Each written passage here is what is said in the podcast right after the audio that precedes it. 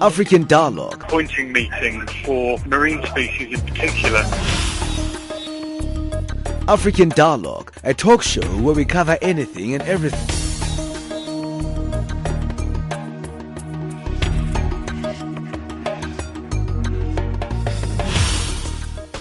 Well, thank you for joining us once again. We are broadcasting from the Hyatt Hotel, Hyatt Hotel rather. It's our second day right here in Rosebank. We are partnering with the NEPAD Business Foundation Day and uh, really looking at the second annual Public-Private Dialogue Forum on Infrastructure Projects. And as we highlighted yesterday, it's really to accelerate the process of uh, regional infrastructure on the continent. Yesterday we were speaking to Dr. Remugwa Makumbe, the Director of Infrastructure and Services at the SADC Secretariat, looking at some of the main projects in the region.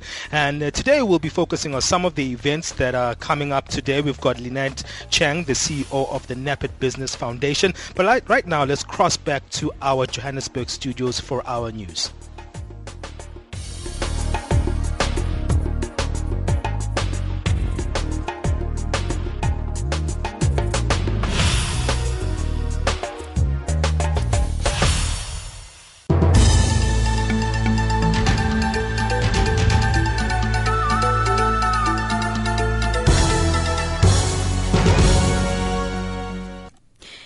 In the headlines, no news on the whereabouts of the 200 girls abducted 11 months ago by Boko Haram militants. At least four people killed by Somali militants during a raid on a Kenyan town. And AU, UN and the Sudanese government discussed the withdrawal of the peacekeeping mission to Sudan.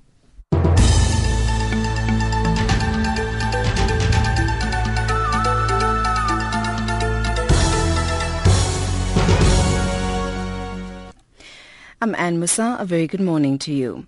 The Nigerian military has had no news of the more than 200 girls abducted 11 months ago by Boko Haram militants. Lieutenant General Kenneth Minimah, responding to a question from reporters on the fate of the missing schoolgirls, say they have made inquiries but have had no success.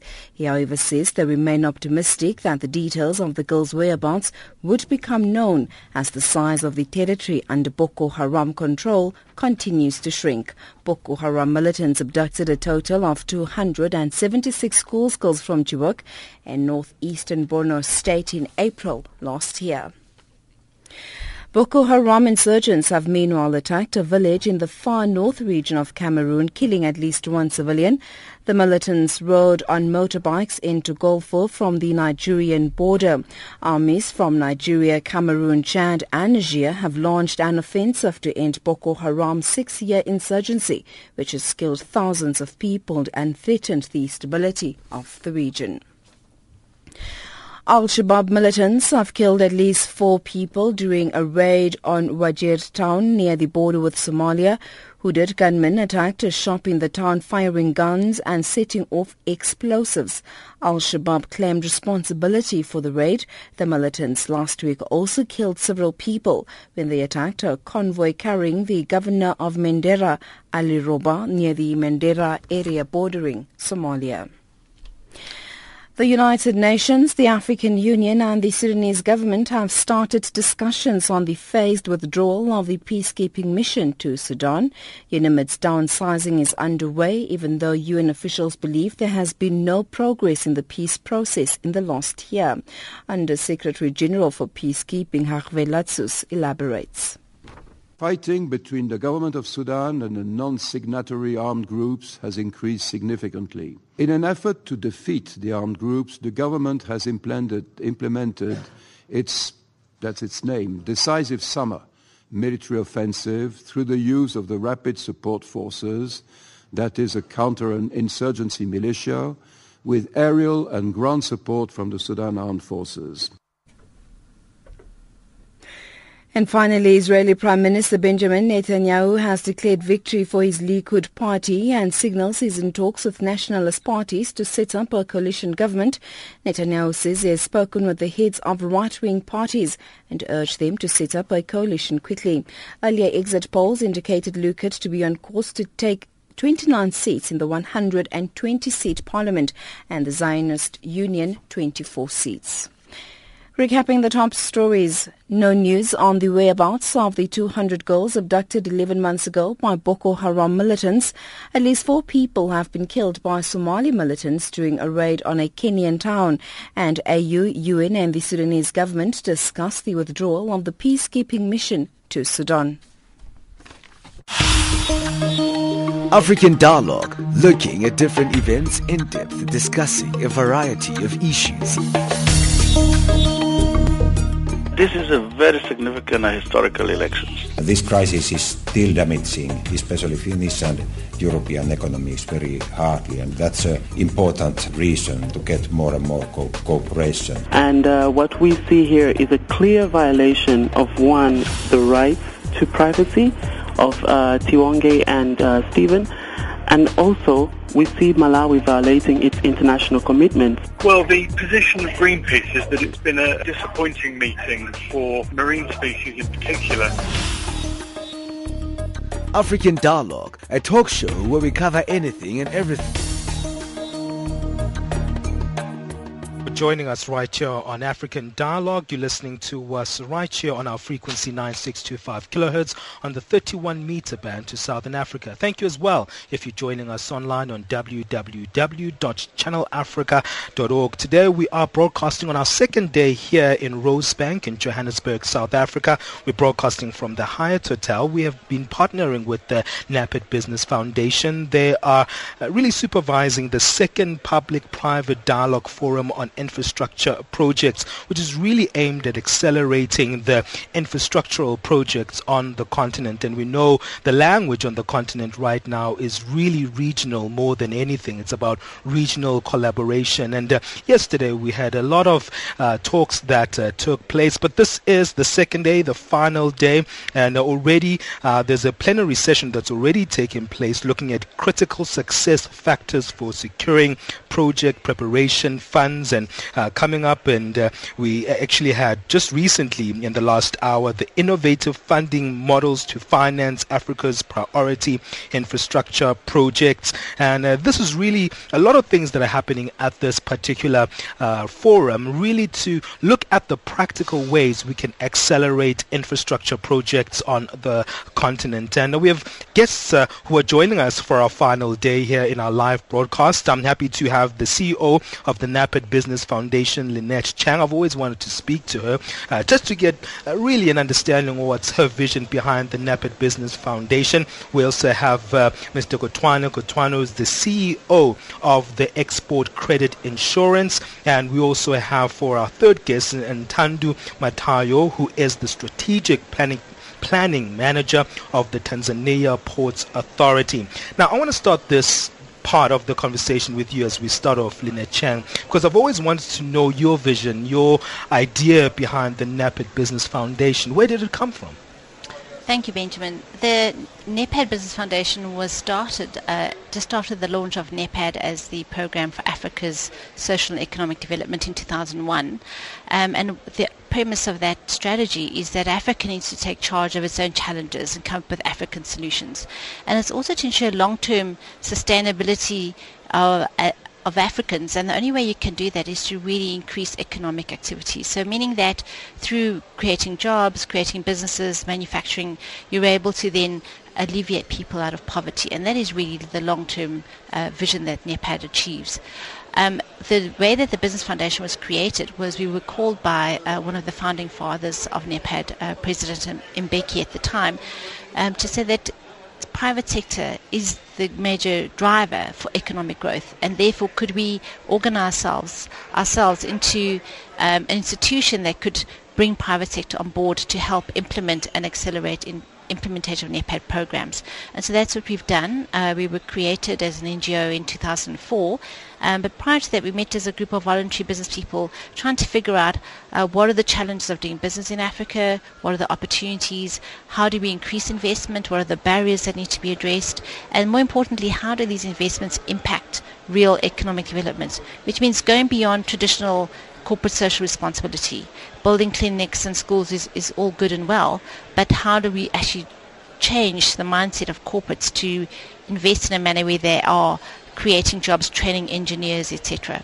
And that's really much the heart and vision uh, is bringing private sector and mobilizing them for development. And, and, since you started uh, this particular journey, uh, what have been the key lessons for you, especially with such uh, big visions that are involved uh, with uh, infrastructure developments and skill transfer and trade? what have been the key areas that you say, hey, these are the key areas that I've learned from when I was part of this foundation?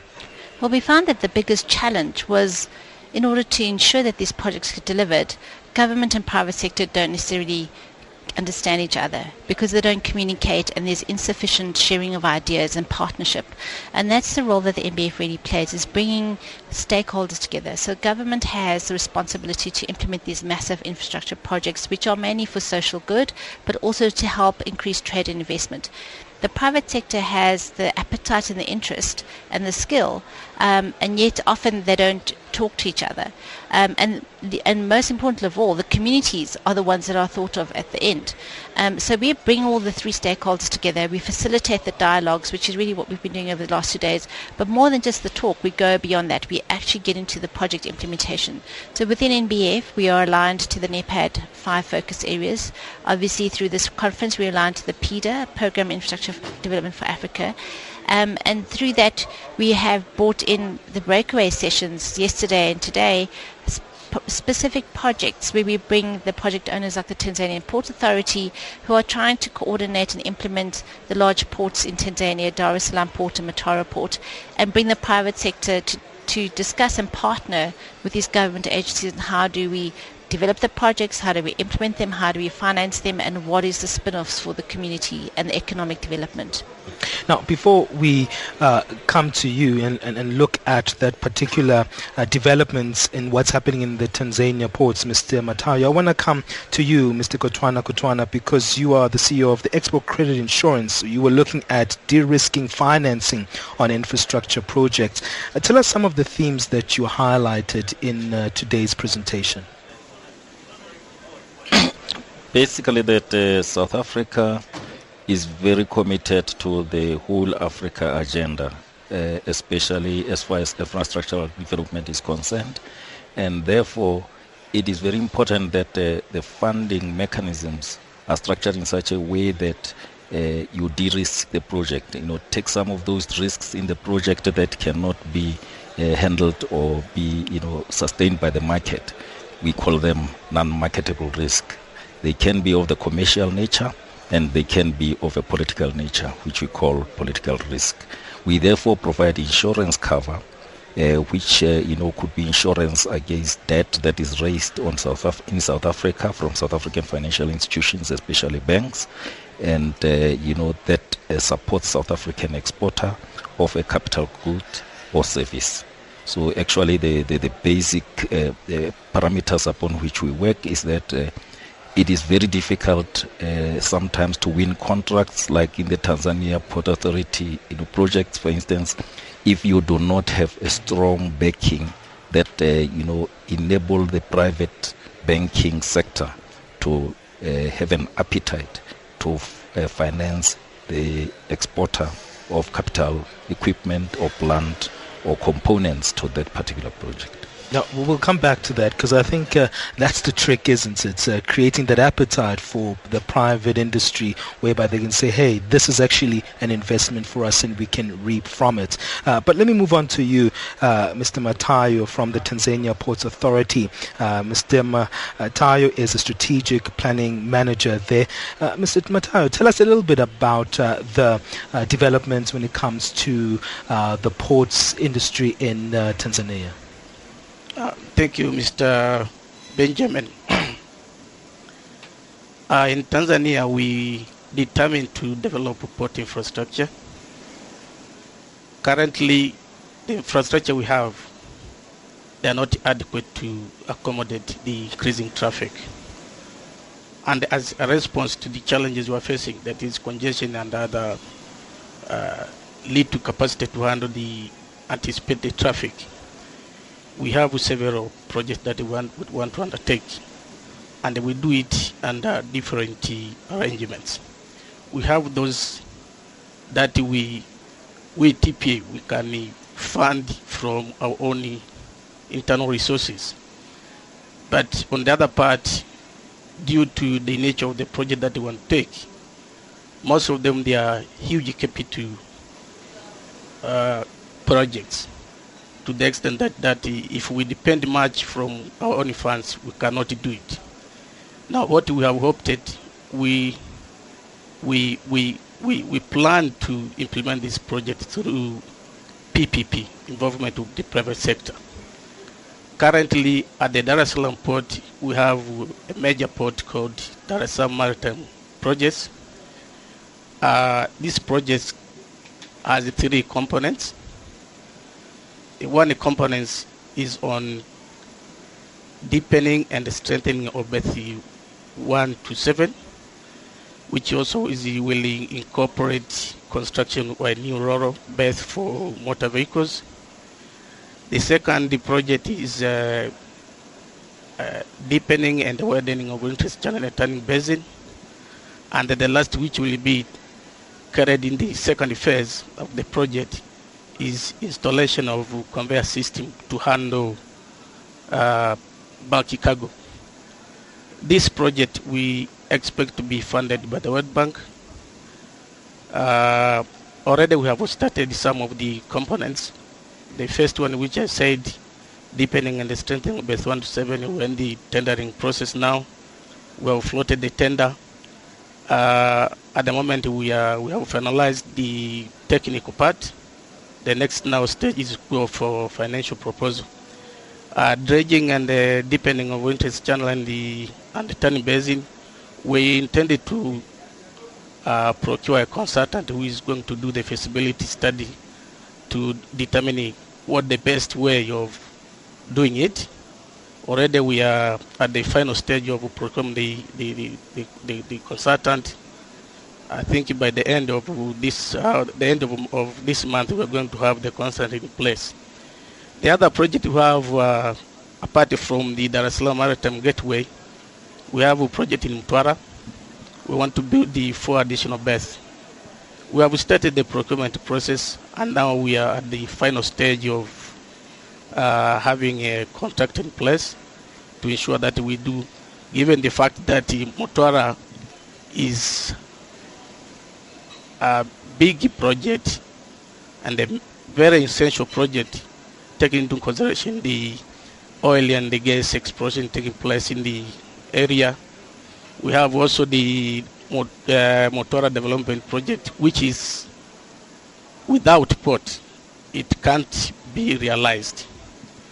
Other small uh, projects we have around Dar es Salaam, we have the port of Bagamoyo, which is uh, aimed at segmenting the capacity of Dar es Salaam to handle the anticipated traffic from the year 20 to 20 to 2030. So those are the few projects that I can say we are having at the moment. Well, there's a lot of stuff that's happening there. Uh, and also, it's interesting because it seems to be projecting into the future of Tanzania. But we'll, come back to, to that particular development. And how I want to also look at that issue of how do you actually create an appetite for the private industry, as, as you highlighted, Mr. Kutoane, in terms of making sure that actually uh, the private sector also gets a buy-in and also not just a buy-in, but also gets a reward from the particular investments. You are listening listening to Channel Africa, the voice of the African Renaissance. My name is Benjamin Mushatam. I'm joined by Leon Lynette Rather Chen, who is the CEO of the NEPAD Business Foundation. I have also Mr. Kutoane Kutoane, the CEO of Export Credit Insurance. He was speaking earlier on today about de-risking financing on infrastructure projects. And also uh, Mr. Ntando Matayo, the Strategic Planning Manager, is joining us today, and he is from the Tanzania Ports Authority. Let's take a quick break, and then we'll come back and continue with the conversation.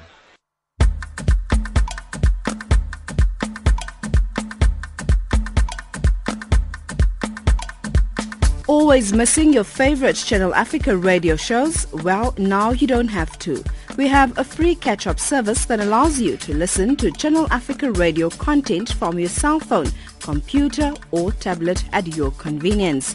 Visit www.channelafrica.co.za and click on programs for a list of your favorite shows. Select what you want to hear click on listen and enjoy Channel Africa Radio. It's as easy as that. Channel Africa Radio, the voice of the African Renaissance.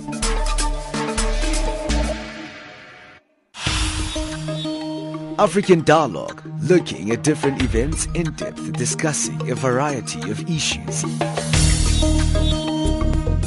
This is a very significant historical election. This crisis is still damaging, especially Finnish and European economies very hardly, and that's an important reason to get more and more co- cooperation. And uh, what we see here is a clear violation of one, the rights to privacy of uh, Tiwonge and uh, Stephen, and also we see Malawi violating its international commitments. Well, the position of Greenpeace is that it's been a disappointing meeting for marine species in particular.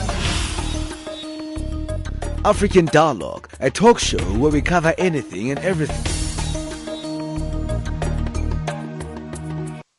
Yes, you are listening to African Dialogue. My name is Benjamin Mushatama. Uh, today, as I mentioned earlier, we are at the second uh, public-private dialogue forum on infrastructure projects. We are uh, hanging out with the NEPAD Business Foundation. We have been in partnering with them with other projects as well. So it's great to be here and see some of their work that they're continuing to do. And uh, we're in the second day. It's the final day of this uh, particular forum. And uh, maybe I should come to you, Lynette Chen, in terms of some of the issues that were highlighted yesterday. Are you happy with the progress that was made yesterday in the first day of the forum? Yes, Benjamin, we have um, had really positive response from the delegates, and I think that the the difference of this conference is that it's been very project focused. So the private sector, as I mentioned, have a, a huge appetite uh, on all these projects, but often they are not able to speak to the right project sponsors or the project owners. And so what we've done yesterday is to bring uh, the project sponsors from across the region to have a discussion on what is going on with the projects, what status they're at, um, and also to have a dialogue and to get the interest from the private sector and for them to um, ask questions for clarification, but also to see how we can partner for innovation. I think one of the key things that came out of it was that we need to do things differently on the continent if we're going to address the huge infrastructure needs, which means that um, public sector has responsibility, but there's an increasing call for more private sector participation. So how do we do that? There are certain mechanisms through public-private uh, partnership policies, but often I think that there's a lot of discussion that goes um, before the contracts are actually signed. It's really about bringing some ideas together. How do we partner? Um, how do we support both the public sector and the private sector? And you asked a little bit earlier about um, sure the private sector wants some reward, um, but we also have to ensure that the, the needs of the public sector and the communities are met. And so through the NBF's Africa Infrastructure Desk that we've created, we play that strategic role. Uh, we define what is the project need, where the private sector plays a role and where does the public sector play a role and what is the impact for the communities. And so you do need a neutral facilitator uh, such as the NEPAD Business Foundation to make sure that the objectives are reached and that it's, it's a win-win situation for everybody a win-win situation for everybody. And sometimes when it comes to Africa, it's not always the case, Mr. Kutoane, where it's a win-win uh, situation for everyone. We have a history of colonialism, an issue of uh, plundering, uh, corporations coming in and going out. How do we make sure that, uh, as uh, many of the delegates have mentioned when we were here yesterday, that this is a new era for uh, the continent? This is where Africa can actually own these projects. Africa cannot just stand by watching others just come in and, and, and uh, manage these projects. It's time that we ourselves not only just uh, come up with the ideas, but also benefit from the ideas. So that win-win situation, how do you create it, especially when we're talking about funding, where you still maintain the integrity of the project, but also the investor gets something out of it? Benjamin, uh, there has been a lot of talk about uh, whether there is funding for projects within the continent for the projects. And I say that uh, if you look hard enough, you look at issues around the ability to collect taxes, the ability to collect or to structure your tariffs appropriately, and uh, also the ability to manage the existing funding that is provided, say, by you know uh, donor agencies, and package that together. Then you will be able to uh, demonstrate to the private sector that I have something also that I can offer. Uh, most of the cases, uh, governments are required to put up uh, sovereign guarantees. Uh, obviously, there is a reason for that. It's because the risks that are perceived to be, you know, dogging the, the project are so huge that the private sector is unable to uh, uh, sort of absorb. And that's where we come in. We say, because of the perception of the risks that are posed by a lot of things, including, you know, regulatory uncertainties, you know, the uh, possibilities uh, that during the you know elections there will be a government change and then the disruption on the project and then the project loses that integrity that you are talking about.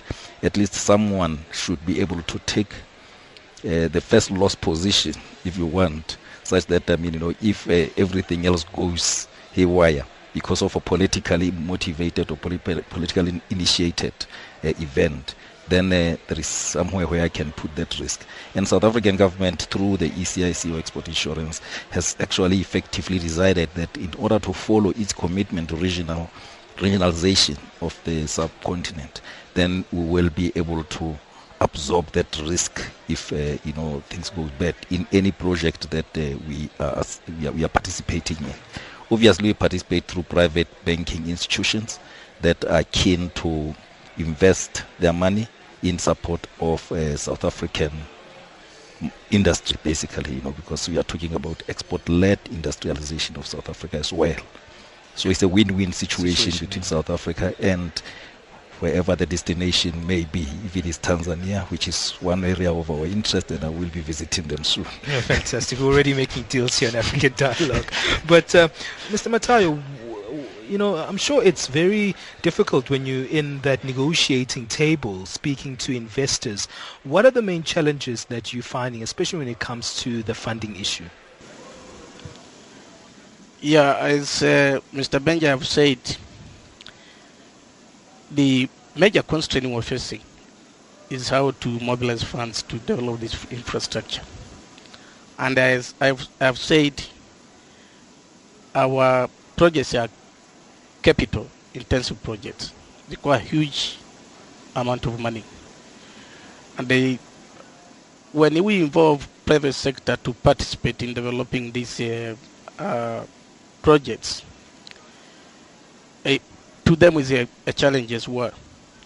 Not only to TPA, but even to the investors. They need time to mobilize funds. And they, even when they mobilize funds, now the issue comes on how we, we, we get together and take up these projects. This is what we are, we are the challenge we are facing in doing, uh, in, in, in making sure that uh, we, we proceed with our, our, our projects. And, so, how do you deal with that particular bottleneck or that uh, limitation?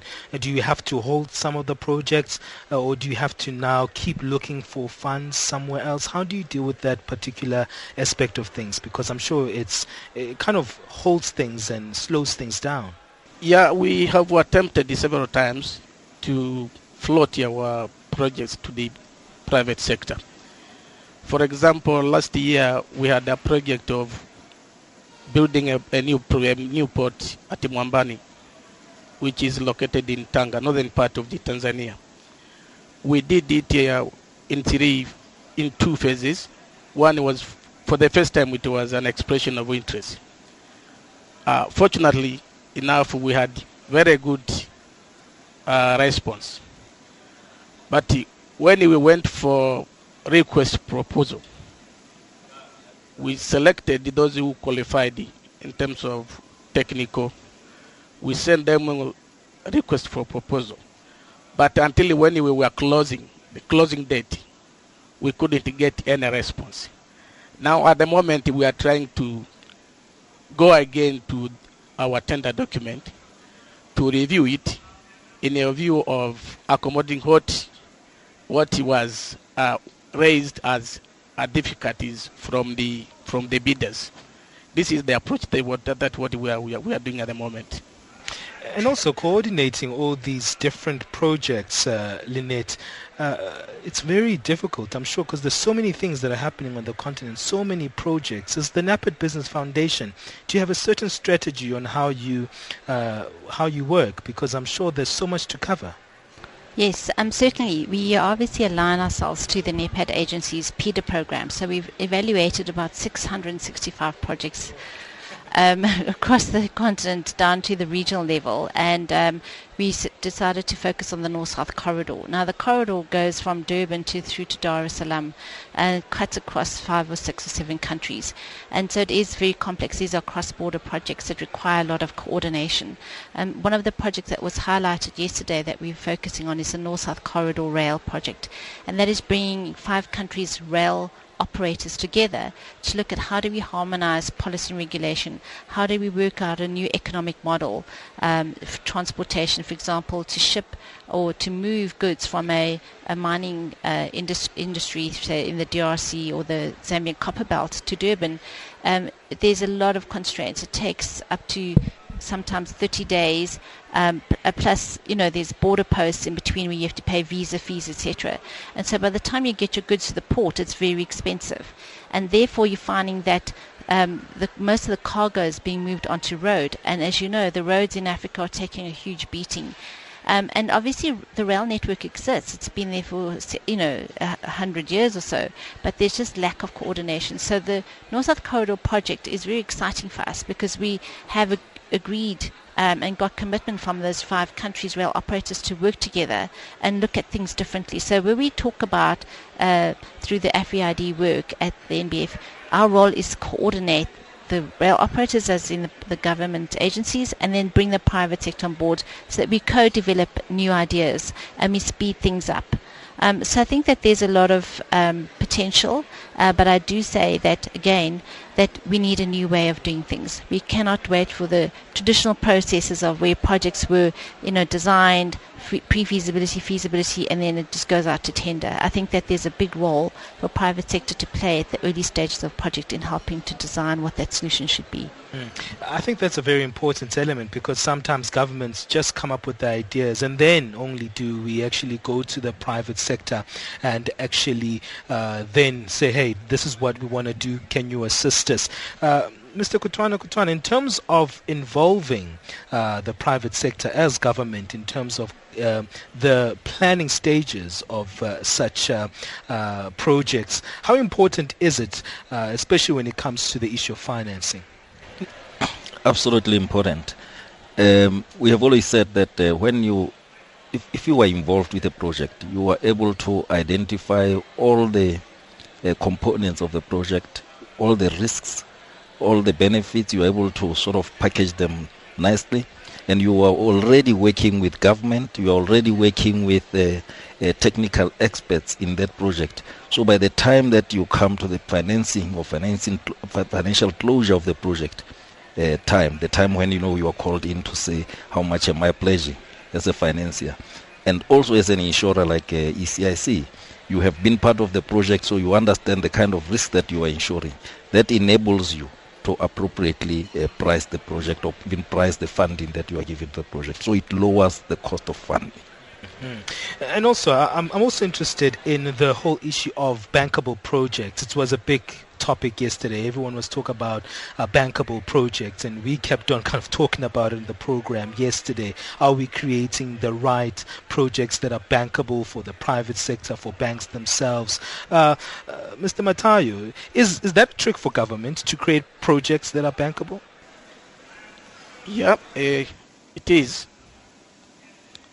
Uh, like in Tanzania, what we are doing, in any project that we plan to undertake, we always do feasibility study, which gives you the all indicators whether the project is viable or not. And then once we have determined that the project is viable, that is the time when we we invite whether when we are doing ourselves, we go straight forward to do it. If we find we are not unable, we are unable to do it, that is where we invite the private sector to participate in developing the port infrastructure. Mm-hmm. And, and so, in terms of creating that uh, landscape where you actually are having bankable projects, do you consult with your investors before coming up with those feasible studies? How do you conduct that element? Uh, usually, maybe it might be not to such extent, but uh, when we do feasibility study, we do involve stakeholders, including the private sector. I can't say maybe we have exhausted, but we, we always try to to involve the private sector during the feasibility study and the end or the final reports. When we get the final report, we present it to the private sector. They see it before we we, we go to the next step of implementation. Well, I'm going to have to go to another break and we're going to wrap it up. Uh, I want us to look at some of the uh, issues that were highlighted today, uh, earlier in this morning with uh, Lynette. And also, uh, maybe as we wrap it up, we can find a way of how we can move forward more swiftly in terms of these particular projects. But let's go back to studio and have another break before we wrap up the conversation.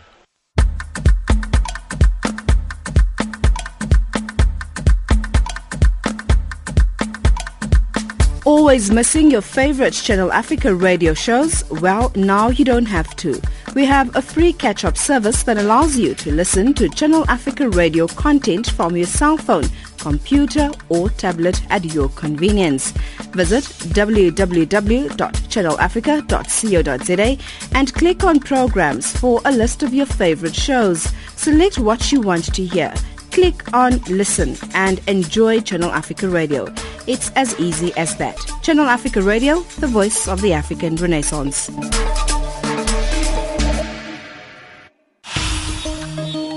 African Dialogue, looking at different events in depth, discussing a variety of issues. This is a very significant historical election. This crisis is still damaging, especially Finnish and European economies very hardly, and that's an important reason to get more and more co- cooperation. And uh, what we see here is a clear violation of one, the rights to privacy of uh, Tiwonge and uh, Stephen, and also we see Malawi violating its international commitments. Well, the position of Greenpeace is that it's been a disappointing meeting for marine species in particular. African Dialogue, a talk show where we cover anything and everything.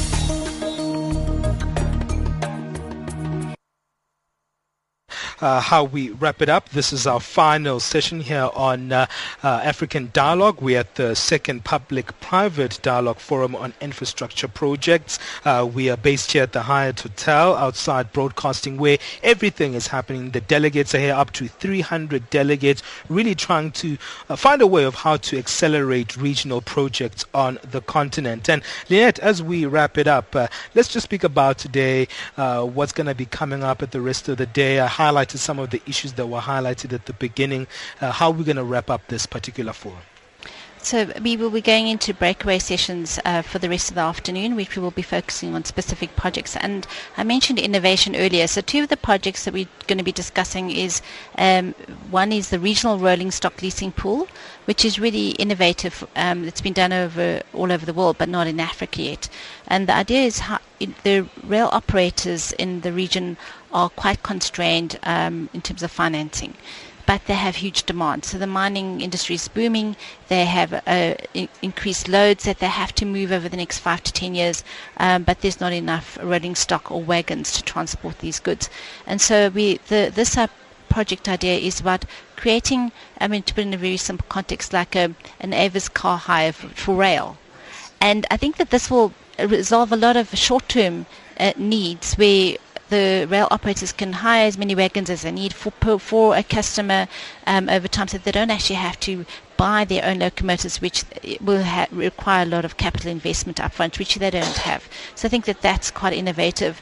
Um, the sec- other project in this afternoon, which we'll be profiling, is on the renewable energy independent power producer programs in Africa. Um, and this was a project run in South Africa where, as you know, we're facing huge energy constraints. Um, but there has been innovative ideas where you're allowing independent uh, power producers to provide power to the rural areas, etc. Because right now the current grid cannot handle the the demand. Um, so you have to. It's not. It's almost um, not privatization in full, but you're allowing new enterprises to develop, which are SMEs. And this is, I think, more of what we need in the continent. That the responsibilities are huge on government, but sometimes you have to allow uh, innovation to happen and thereby allow new businesses to be created. Mm-hmm. So these are some of the projects we'll be discussing this afternoon. Yeah, very practical stuff indeed. But as we're about to wrap it up, Lynette, you were just highlighting uh, some factors on how we can move forward in terms of creating uh, bankable uh, uh projects. But uh, you highlighted a very important uh, word, coordination seems to be the key here. That's right, Benjamin. So while we have all these fantastic projects, um, as I mentioned, there are hundreds of them, um, and the governments are being put under pressure to deliver. And it's uh, not only to deliver for social needs, but also to increase trade and investment flows into their countries, which will make the economy stronger. But the challenge is that um, while there's huge pressure, and as you know, there's lots of investment coming into Africa over the past decade, um, while Africa is the richest continent on the world in terms of its mineral wealth, a majority of our people are still poor. So how are we going to transform these investments into real economic development? How are we going to create jobs? How are we going to train thousands of engineers? Um, and I think that there needs to be a change in mindset uh, from investors and the pu- public sector to say, the public sector's role is to say, we want you to invest, but these are the terms and conditions. Um, and the private sector has to have a change, change of mindset to say we're not only investing for the short, short term but for the long term. So it's a 10, 20 year plan.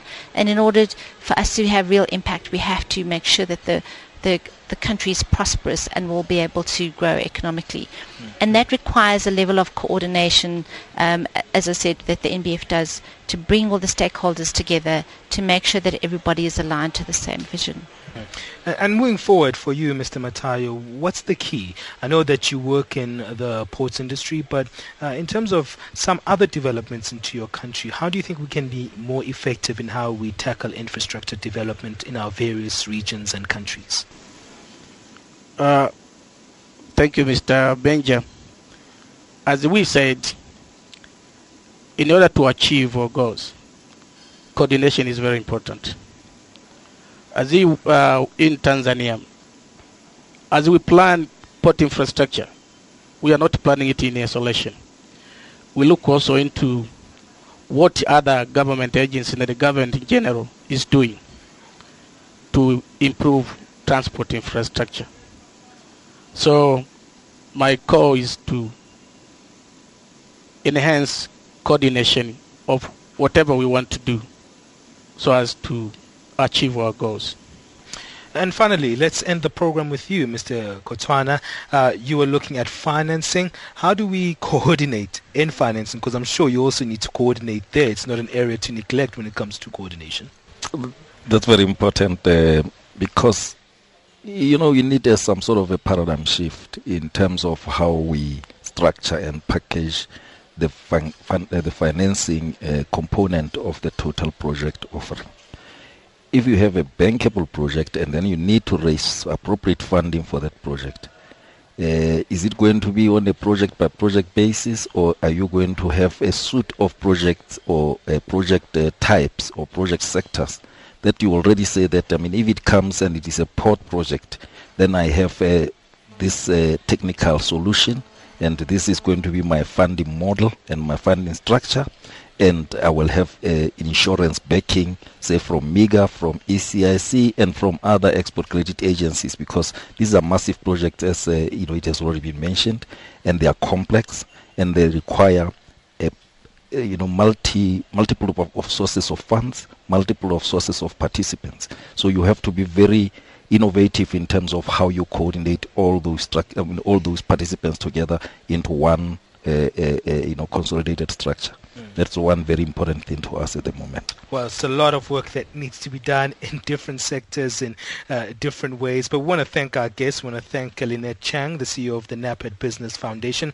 Also want to thank uh, uh, Ntando Matayo, the Strategic Planning Manager of the Tanzania Ports Authority. I think Tanzania is the only country that I've been to outside of South Africa, so it's good to connect with a Tanzanian. I also want to thank to Mr. Kutoane Kutoane, who is the CEO of Export Credit Insurance, and thank you all for joining us on the project. And not forget my uh, producer there standing at the back, who actually put this all together for the last two days and did a fantastic job right here at the Hyatt Hotel. Uh, we're going to end the program with a song from Colin Shabani. We lost this great man.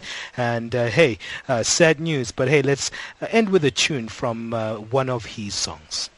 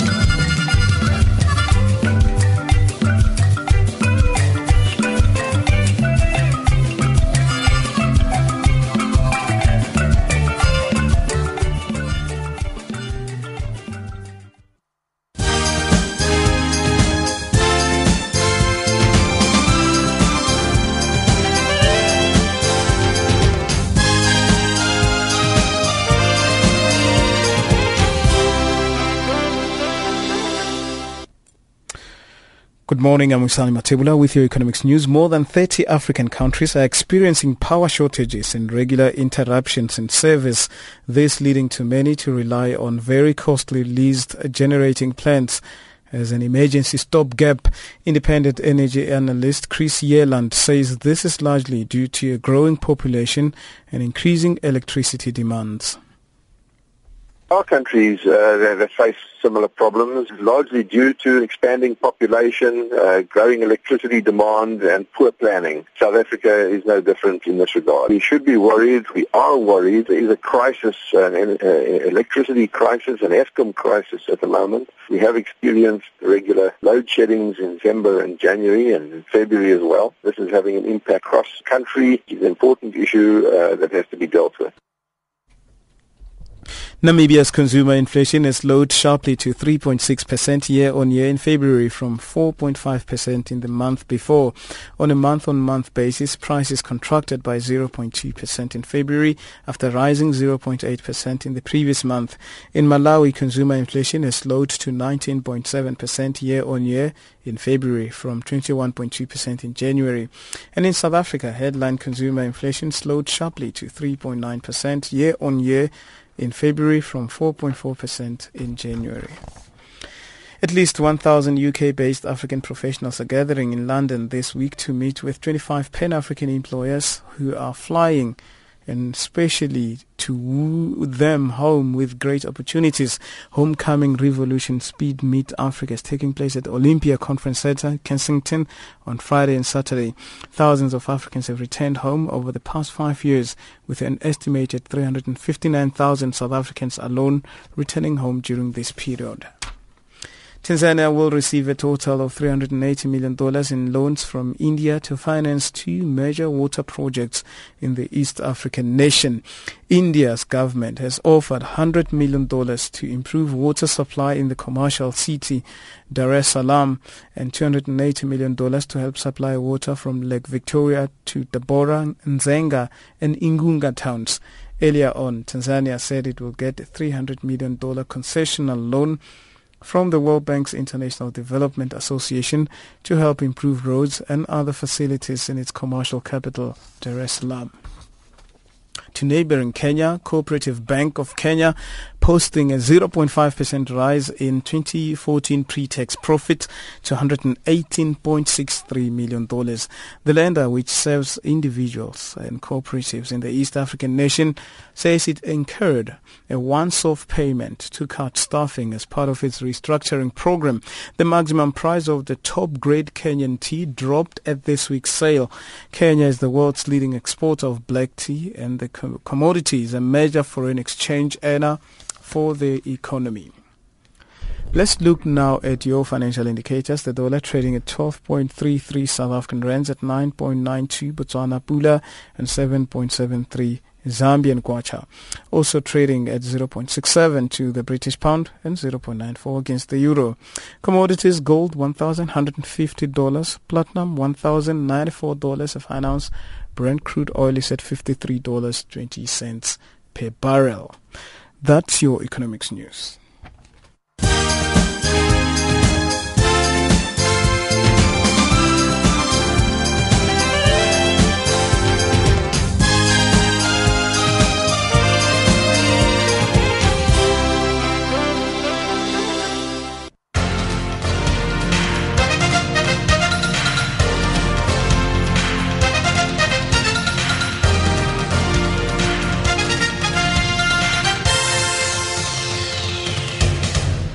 Thank you. We started with the economic news. I'm Figile Lingwati with your sports news.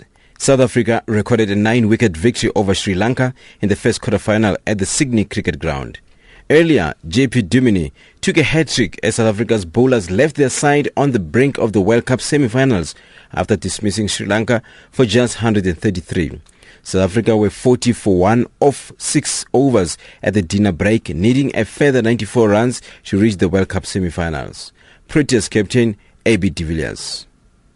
I didn't have to do too much. The guys were, were honestly very motivated for this game. Um, yeah, so just I'm just very proud of what the guys achieved here today. Uh, we always felt like, um, you know, it's it's uh, the knockout stages. You almost never know what to expect. It's difficult, difficult games, difficult situations.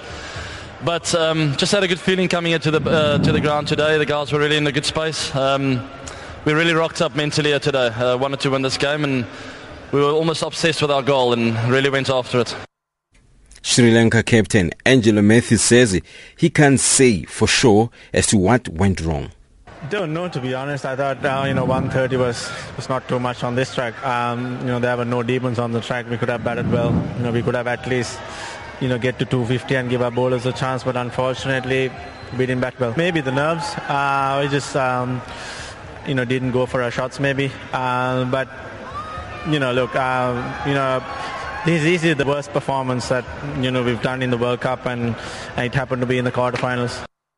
On to football news. South Africa's Bafana Bafana are set to play two international friendly games this month. On the 25th, South Africa takes on Swaziland at 1900 hours Central African Time before hosting Nigeria at the Mbombela Stadium in the country's Mpumalanga province on the 29th at 3 p.m. Central African Time. Coach Shakes Mashaba is hoping that the Bafana Bafana squad he put together will be able to bring results. We've uh, put up a list of 30 players and these two games will give us enough time and a chance to be able to see almost all these players that we have in here. I think uh, one of our criterion is to uh, to select players. It's the current form. I mean, if you look at other players that are back here, they started playing in their teams now, and that is why we have selected them. Mashaba expects Super Eagles to spit fire when they meet following the results during the AFCON qualification rounds in Cape Town Stadium and in Nigeria. I, I, don't know whether I should say it's, it's time to get things straight now. We drew with them twice, and uh, it's time now to show them that no, we, we, we, we have turned the corner. It is our time now. But I think it's going to be both games interesting to see.